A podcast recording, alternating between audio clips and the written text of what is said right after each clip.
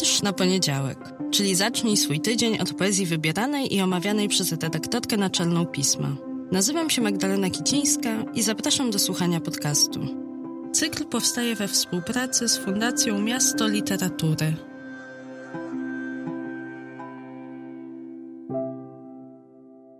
Dzień dobry, cześć, dobry wieczór, witajcie.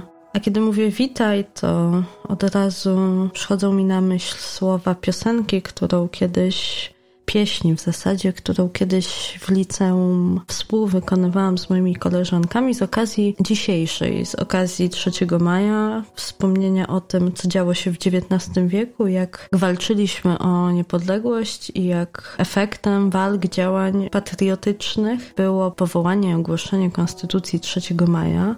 Ta pieśń Witaj Majowa Jutrzenko, jak się właśnie dowiedziałam przygotowując do tego podcastu, słowa do niej napisał poeta, powstaniec listopadowy Reinold Suchodolski, który zmarł w wyniku obrażeń poniesionych w trakcie obrony Warszawy. Ale nie o tej pieśni, która... To jest bardzo ciekawe, że cały czas, mimo że już parę lat minęło od liceum, mam w głowie te słowa i też rytm, bo to chyba jest stylizowana na mazurka warstwa muzyczna do słów Suchodolskiego, że cały czas gdzieś tam mi pobrzmiewa w głowie. Ale nie o tej pieśni, chociaż dzisiejsza data mogłaby mnie zainspirować do takich poszukiwań, ale do nich zachęcam was. Może chcecie poczytać słowa tej pieśni albo poszukać innych tekstów poetyckich, które jakoś dookoła tej daty, początku maja krążą. Jeżeli takie znajdziecie, to podeślijcie, proszę. Ja też przypominam stale adres wietrz na poniedziałek małpa magazynpismo.pl. Bardzo długi adres, ale jeżeli pojawiają się w was jakieś refleksje, jakieś myśli, tematy może, które chcielibyście, żebym w podcaście poruszyła, to piszcie na ten adres, bo bardzo mi zależy, żeby, chociaż mówię do was tutaj, monologuję od ponad roku, to żeby to chociaż w drobnej formie była rozmowa, ten podcast, moja rozmowa z wami, nasza wspólna rozmowa o poezji.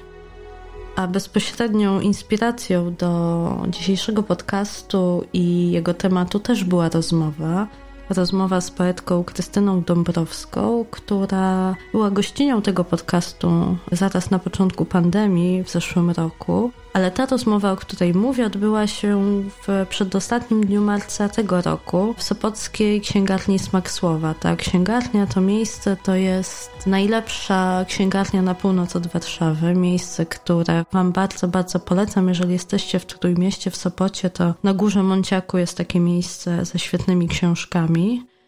A spotkanie, które tam się odbyło, było w zasadzie takim podsumowaniem rezydencji literackiej, którą Pismo realizuje ze Smakiem Słowa i pokojami gościnnymi H B dwadzieścia trzy w ramach Sopockiej Literackiej Rezydencji Pisma. A zapis naszej rozmowy możecie znaleźć między innymi na profilu księgarni. Bardzo wam polecam udział w tym spotkaniu po czasie. A rozmawiałyśmy wtedy z Krystyną Dąbrowską nie tylko o tym, czym zajmowała się podczas tego swojego miesięcznego pobytu w Sopocie, ale myślę, że już niedługo będę ją mogła znowu zaprosić do tego podcastu, żeby trochę więcej o tym powiedziała, bo pracowała ona tam między innymi nad przykładami wierszy noblistki Louise Glück. Przetłumaczony tom ukaże się w najbliższych miesiącach nakładem wydawnictwa A B i bardzo będę chciała co najmniej jeden wiersz w przykładzie Dąbrowskiej autorstwa tegorocznej noblistki Louise Glück w Piśmie opublikować, więc kolejny powód do spotkania w zasadzie już się znalazł. I właśnie wtedy, kiedy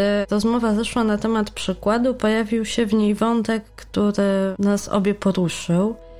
A dotyczy on znanego wśród tłumaczy i tłumaczek tematu profilowania tłumaczenia, czyli w zasadzie zadawania pytania o to, czy dany tekst, w tym przypadku wiersz, może ma prawo tłumaczyć osoba o innym doświadczeniu, o innej płci, pochodzeniu klasowym, religii czy pochodzeniu etnicznym. Czy to jest w ogóle istotne? Rozmowa nas bardzo rozgrzała też z konkretnego powodu i przyczynkiem do niej była bardzo konkretna sytuacja. Mianowicie niedawno holenderscy tłumacze, laureaci Nagrody Bookera, Marieke Lucas-Rineveld, jako osoba niebinarna używają oni zaimków oni im, dlatego będę konsekwentnie właśnie takich używać.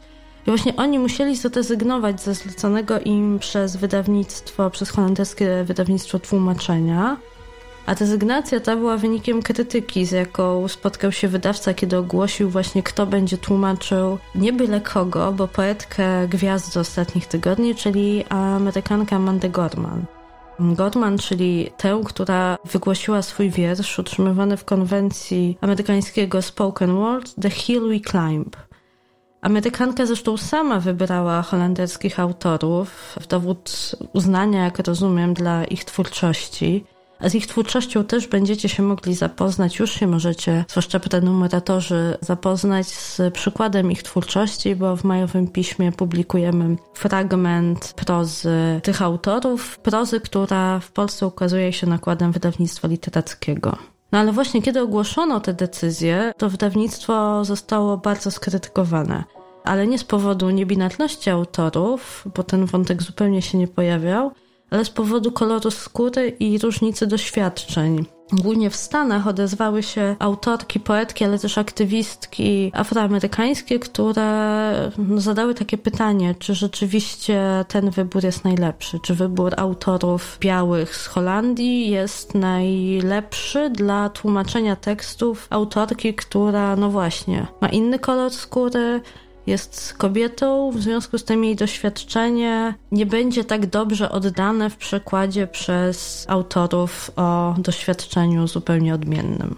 I o tym właśnie rozmawiałyśmy z Krystyną Dąbrowską. Czy tłumaczenie powinno brać pod uwagę podmiot, to znaczy czy powinno być uzależnione od podobieństwa doświadczeń, czy może wręcz przeciwnie, zupełnie od niego wolne, to znaczy nieważne kto bierze się za tekst, ważne w bardzo dużym uproszczeniu, co z niego zrobi, jakie sensy uchwyci. Wszak w poezji zwłaszcza, gdzie no wszystko, każde słowo, wers, znak interpunkcyjny podlegają interpretacji i reinterpretacji w, podczas przekładu, kiedy no właśnie tej wolności powinno być, wydaje się, jak najwięcej. Zresztą przypominam wam świetny tekst o wolności w poezji, którego autorką jest nomen omen Krystyna Dąbrowska, ukazał się w Piśmie kilka miesięcy temu.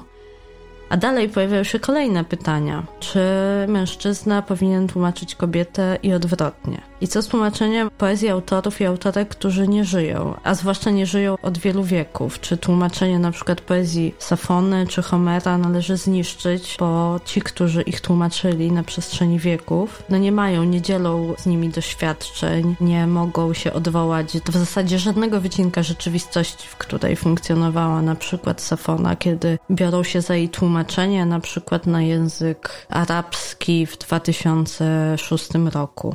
Ja nie znam odpowiedzi na te pytania i tak się też złożyło, że te wszystkie tematy gdzieś się w mojej głowie pojawiły i dalej krążą w dniu, w którym w Gdańsku rozpoczyna się spotkanie poświęcone translacji, to znaczy festiwal Odnalezione w tłumaczeniu. Domyślam się, że i tam ten temat jest poruszany, kiedy spotykają się tłumacze i tłumaczki, osoby, które sztuką przekładu zajmują się na co dzień, więc jak tylko oni już powrócą z Gdańska i te wszystkie wydarzenia się odbędą i będą mieli chwilę i miały, postaram się dowiedzieć, jak polscy tłumacze i tłumaczki zapatrują się na ten temat i niedługo do was wrócić z wnioskami. A pewnie nie z jednym wnioskiem, tylko z różnymi odpowiedziami, bo wyobrażam sobie, że te zdania w tym temacie są podzielone. I też jestem bardzo tego ciekawa, jak ta dyskusja pod wpływem tego, co wydarzyło się z holenderskim wydawnictwem, rezonuje w Polsce, gdzie wydawałoby się nasza dyskusja, ale może się mylę, może to jest tylko moje wrażenie, jest jednak kilka kroków za poziomem analizy, czy właśnie afroamerykańską młodą poetkę mogą tłumaczyć poeci niebinarni biali. To są pytania, które wydaje mi się, że w naszym kontekście, w kontekście polskiej translacji nie padają, ale być może się mylę, może zbyt mało wiem i dlatego bardzo chętnie tłumaczy i tłumaczki o to zapytam. Ale zanim się to stanie, to zapraszam was do wysłuchania poezji, która być może idzie w poprzek tej dyskusji, a może, jak się okaże, jest przykładem przełamania profilowania. Pozostawiam wam decyzję, po której stronie tego sporu wy się opowiadacie, ale myślę, że ten przykład, który dla was wybrałam i który miał swoje odzwierciedlenie w papierowym piśmie w dwa tysiące dziewiętnastym roku, jest dobrym ku temu punktem wyjścia. A mam na myśli wiersz pod tytułem dwieście pięćdziesiąt osiem, wiersz autorstwa Emily Dickinson, czyli białej Amerykanki, która żyła w Stanach Zjednoczonych w dziewiętnastym wieku, a który dla pisma, poprosiłam ich o to, przetłumaczyło równolegle dwóch tłumaczy, dwóch białych mężczyzn żyjących w Polsce w dwudziestym pierwszym wieku. Tłumaczami są Jacek Denel i Szymon Żuchowski. Bardzo was zapraszam do zastanowienia się nad tymi pytaniami i do wysłuchania wiersza Emily Dickinson w podwójnym tłumaczeniu.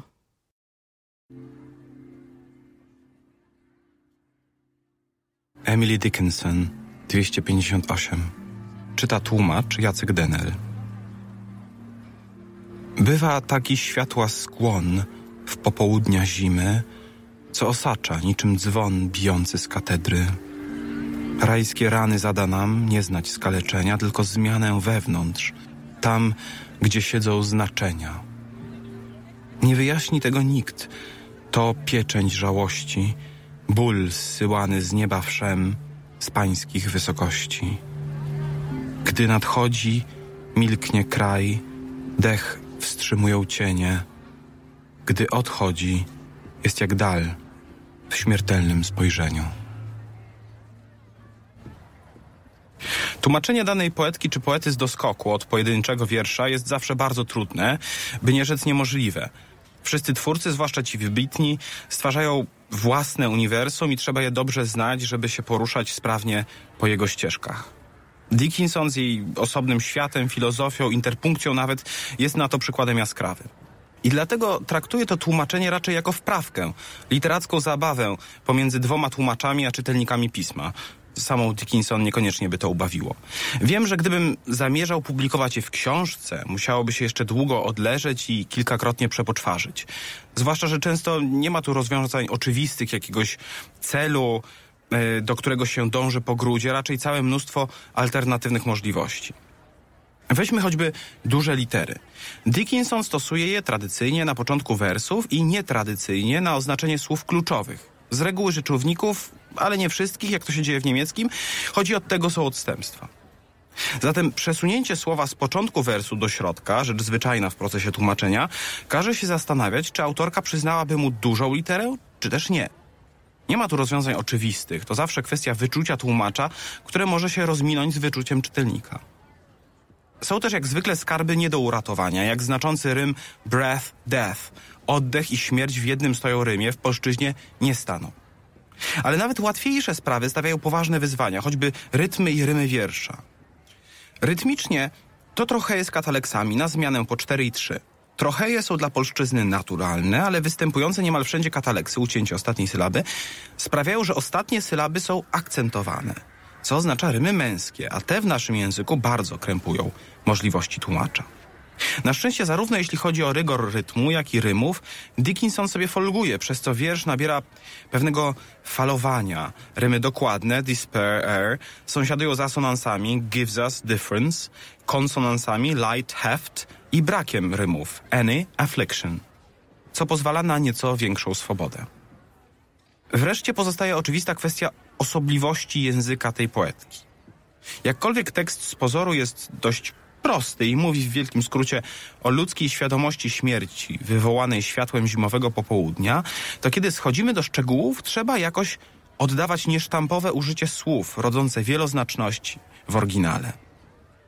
Choćby slant of light, skos czy nachylenie światła, zimą słońce sunie nisko i rzuca długie cienie, ale ma to w sobie również pochylenie przed zmierzchem.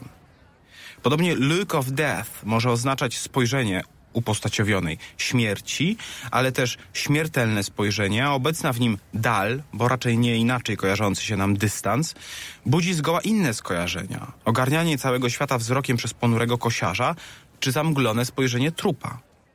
Zsyłane z nieba cierpienie jest imperial. Imperial affliction to zresztą jedno z wielu skrzydlatych słów z twórczości Dickinson, które weszły do skarbnicy cytatów angielszczyzny. Imperial, czyli coś związanego z wysoką władzą cesarską. Weźmy jednak dla igraszki imperatorską i już mamy Mickiewiczowskiego Boga jako cara. Ale też coś ogromnego, przewyższającego resztę. Próbowałem to rozbić na pańskie wysokości i wszem, ale czy udanie? I tak właściwie pytam tu o każdy wers. Po miesiącu, dwóch czy trzech zapewnie sądziłbym inaczej, a ten przekład przybrałby inną, docelową formę. Dziś jest tylko wprawką.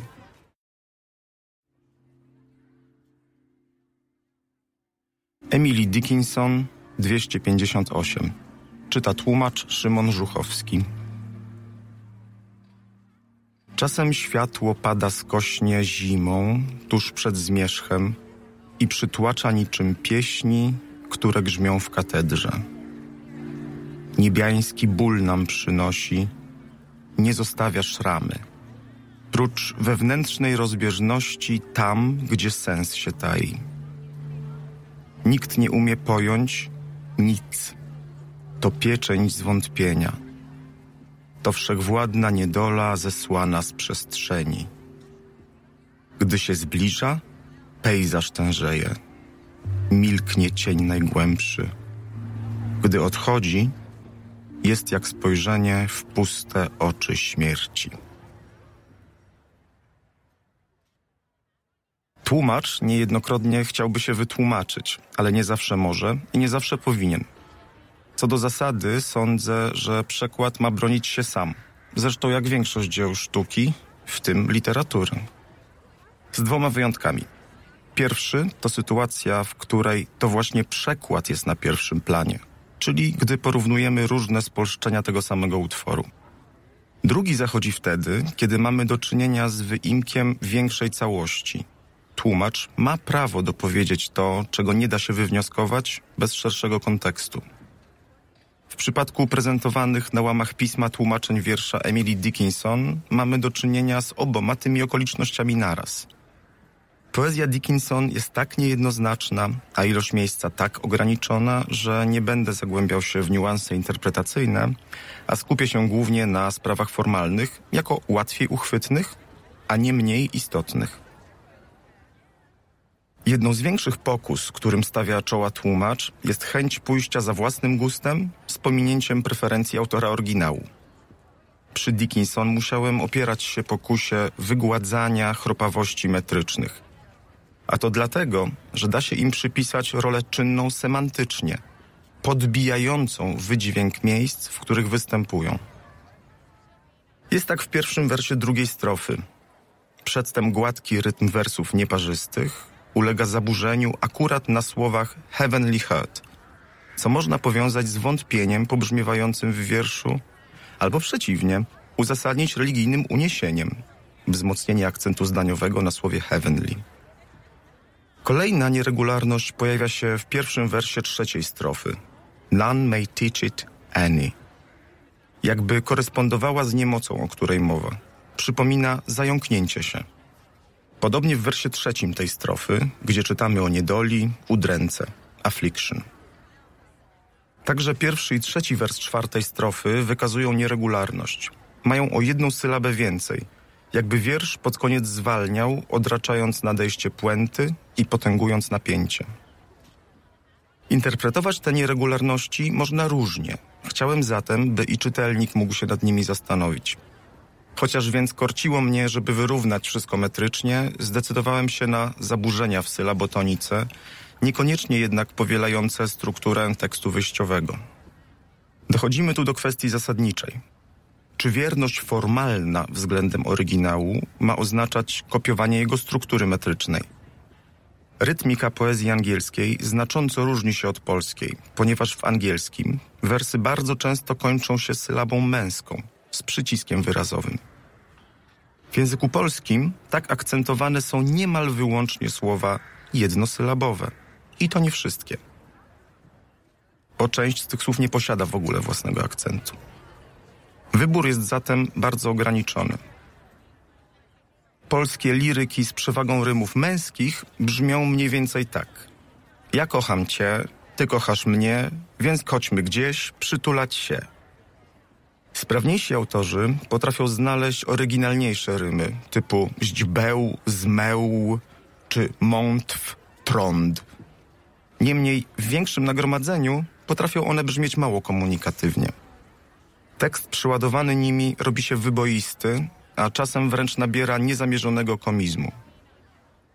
Wiersz Dickinson ma prawie same rymy męskie, męskie zakończenia wersów.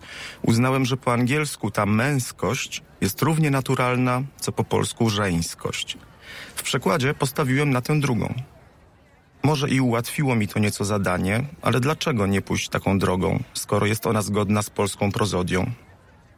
Poza tym nierzadko to, co niepotrzebnie utrudnia pracę tłumaczowi, uprzykrza również lekturę czytelnikowi. Jest też kłopot z poziomem dokładności rymów. U Dickinson bywają one różne.